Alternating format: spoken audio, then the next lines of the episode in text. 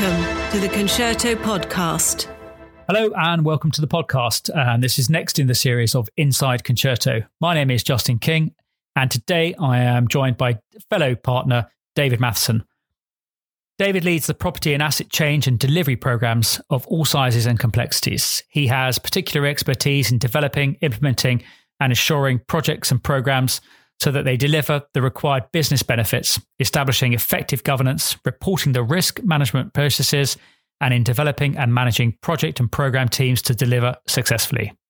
David also has expertise in setting, designing, and implementing business strategies and target operating models that enable businesses to achieve performance improvement and cost reductions and to build high quality delivery teams. He has also led a range of major tenders to public sector organisations in the FM, outsourcing, consultancy, and building related sectors. Prior to joining Concerto, David had extensive senior management experience in both private and public sector organisations, leading the delivery and oversight of project and program management, outsourcing, consultancy, and FM services, driving business and organisational change and leading and overseeing a wide range of construction, property, and workplace related projects and programs. David is also a keen beekeeper and a follower of motor racing, especially Formula One. Keeping track of his children also occupies much of his free time. David, welcome to the podcast. Thank you, Justin. It's lovely to be here. So, lots of organizations provide support to PMOs and the teams. But what is it that differentiates Concerto in that PM space? I think that's uh, a very interesting question, Justin. Um, I think, uh, firstly, most organizations uh, in the field clearly come with a very process driven approach. It's not surprising. That's what project management is all about. Um, and they have the tools, they have the systems, uh, they have the governance, uh, they have the control, um, and so on. And and their focus as an organization is all about, you know, how they apply those in the best possible way, how they manage cost, how they manage risk, uh, how they ensure that people are doing the activities they need to get there. Um, uh, and that's all really important stuff. Um, they talk about benefits, they talk about delivering business objectives, but all too often, as you really get into the meat of delivering the project, actually why it was being done in the first place gets forgotten about a little bit. Um, and uh, people get taken over in, you know, actually focusing on the knitting of uh, getting the project done. And of course, these processes, these project management processes and tools are really, really important. You know, the biggest cause of failure for, or one of the largest causes of failure for projects is exactly that, that people have not put in place those proper controls. Um, but, uh, you know, I think to say that is what makes good project management is a bit like, I don't know, saying a great meal is about the quality of the ingredients and the, and the recipe. It's, it's about a lot more than that. It's about how well they're put together. It's about, you know, is the chef putting his heart and soul into, into the dish and really making it something special? Um, a great meal is about the impact it has on the diner, the way it makes them feel, the ambience that they're, they're in and the emotional uh, environment they're in and the way they remember it afterwards. Um, and I think, if you like, what we try and do in Concerto is bring something of that to how we deliver projects and programs. It's vital not just to do the project well. That's you expect project professional project managers to deliver a project well. Um, it's far more critical that our clients, or you know, the thing that stand, makes us stand out, I suppose, is I like to think is that our clients look back on what we've done um, and think just how good it was, how good an experience it was going through this, how it set them up for the long term, how the project has really delivered the business benefits, not only that they, you know, established up front, but that as though as their organisation evolved, that the project was able to evolve and uh, and and take on board um, those those those issues. And sometimes it's the broader things. You know, it's not just the business benefits. It's about you know, have we looked at developing the skills of clients people as part of that process. Um, it could even just be as simple as it, you know a really enjoyable experience working with us, and we try really hard to bring all of those things to uh, uh, to bear. So you know, I guess in summary, it's the effort that Concerto put into understanding what great, what success looks like in that particular project or program in, with that particular client, and how that looks and how that feels um, and then us building a team that fits well with their internal teams and works with them to deliver those those benefits. And I suppose le- leading on from that, in terms of the teams and putting the teams together, of course, the main thing here is about leadership. So we know that good leadership drives everything, you know, and and that's extremely well documented. And, and in, in most cases, of course, that's quite obvious. But tell me a bit more about the way that you think that leadership drives the culture and hence, therefore, the performance of those delivery teams. Yes. Well, I think, again, a very interesting question. Um, high performing uh, project and program leadership is about um, how you motivate teams of people, of course, because any project or program is delivered by a team. Um, how you bring together a group of individuals to create a high performing team in a way that strengths and weaknesses balance with, with e- balance each other, and that the team as a whole is far stronger than the sum of the parts that make it up. Um, and within that, enable them to be um, uh, empowered and the individuals to be empowered um, in a risk based framework, I suppose, that over, overarches this thing. So I think there are three key themes that we need to discuss if we're talking about good leadership in a project or program environment. There's the motivation theme, the empowerment theme, and the team theme. Um, so, picking up on motivation first of all, motivation's fundamentally, of course, quite straightforward. I mean, Herzberg covered it, um, uh, I think, very well. To, to, to have motivated individuals, you need people who have the responsibility, been given the responsibility, that they've taken the responsibility to deliver. Um, and they need to get a sense of um, achievement, if you like, from succeeding. So your job as a leader is to identify and share the challenges that you want people to try and uh, take on. Uh, challenges that ideally stretch your team members. Nobody gets particularly motivated by delivering something that is um, uh, that is um, uh, the same as what they delivered last time and the time before and the time before that. So things that stretch people, but are still within their capabilities, even if they don't necessarily re- realize that themselves. Um, and then as a leader, you need to support them, you need to encourage them, you need to nudge them as they proceed. Keep them on track, keep them moving forward. And, and when they achieve, or, or, on the steps towards achievement, achievement, it's about the praise and the encouragement and the support and so on that you're that you're giving then them there.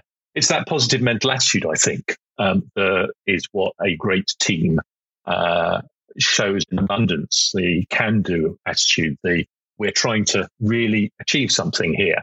Um, and um, if the and the leader's job is to create that. It's very, it's, it's a hard thing to do. You know, it's easy to think that leader's job is to drive. Actually, it is about that, creating that environment where people want to succeed. Okay, the second, I think, then is empowerment. Um, and empowerment, of course, is driven by the resp- giving people responsibility and giving them a sense of achievement as a result of what they're doing. And I think it's interesting because um, I remember reading a fascinating article a few years ago that was pointing out that leaders and managers can't actually empower people themselves. Uh, people empower themselves rather than us empowering them.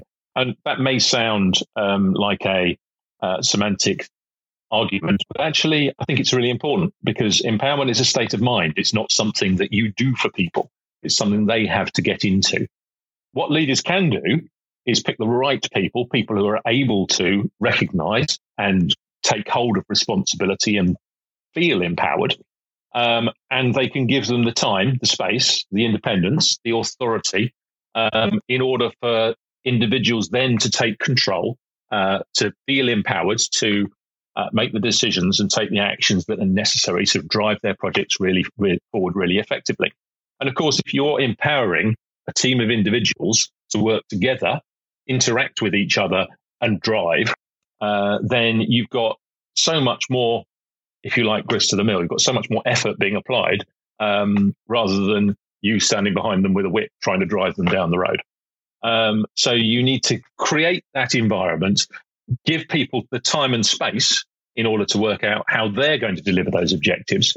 Um, but within that, that you know, I come back to that nudging I talked about under motivation um, nudging them down the road, pointing them in the right direction, keeping encouragement, keeping them going forward, um, but helping them solve problems themselves. Um, I think leaders need to ensure that they it's that balance between engaging enough to ensure things go, don't go awry, but not engaging so far that you start taking control and mandating approaches. And that can be quite hard for a lot of people. You know, the, the, the uh, you know, you do it my way because that's the best way. Uh, might seem like the the right way of doing things, but it's not the most effective way. Um, by instead encouraging, supporting, and and helping people learn, you get a better all round solution, and you get people who really enjoy doing what they're doing, um, and that gives you a much better set of project outcomes as a as a result.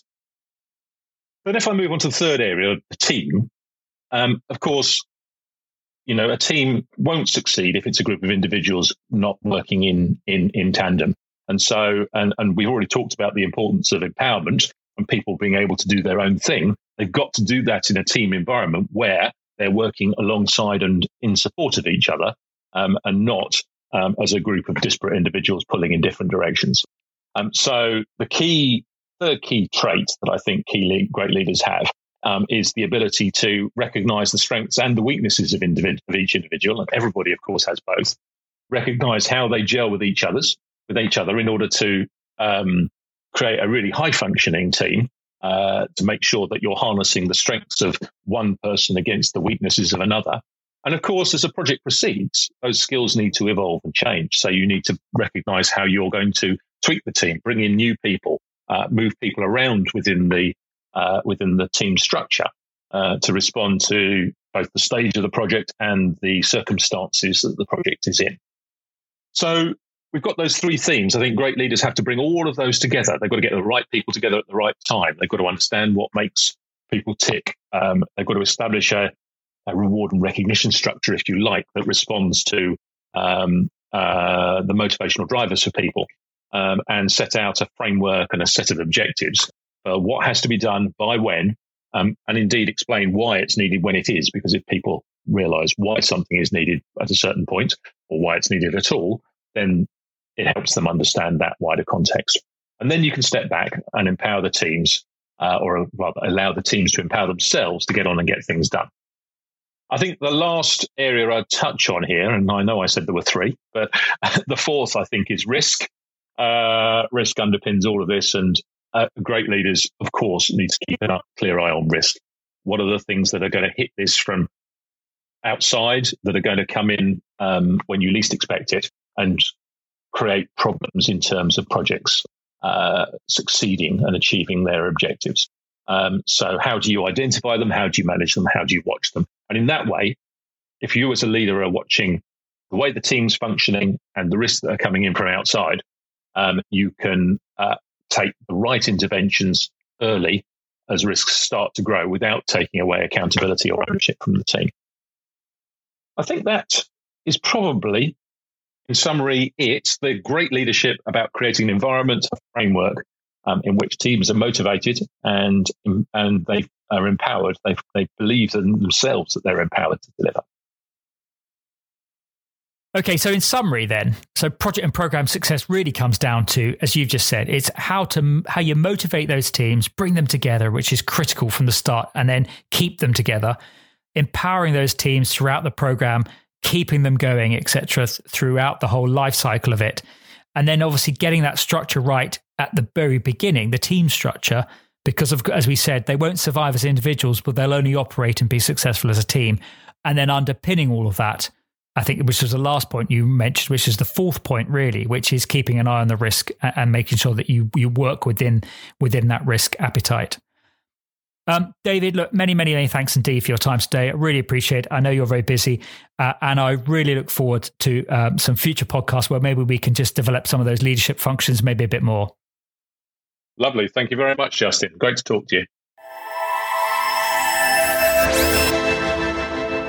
Many thanks for listening to the Concerto podcast. Please keep an eye out for further podcasts, and if you want to get in touch with us, please do so through our website at concerto.uk.com. Many thanks.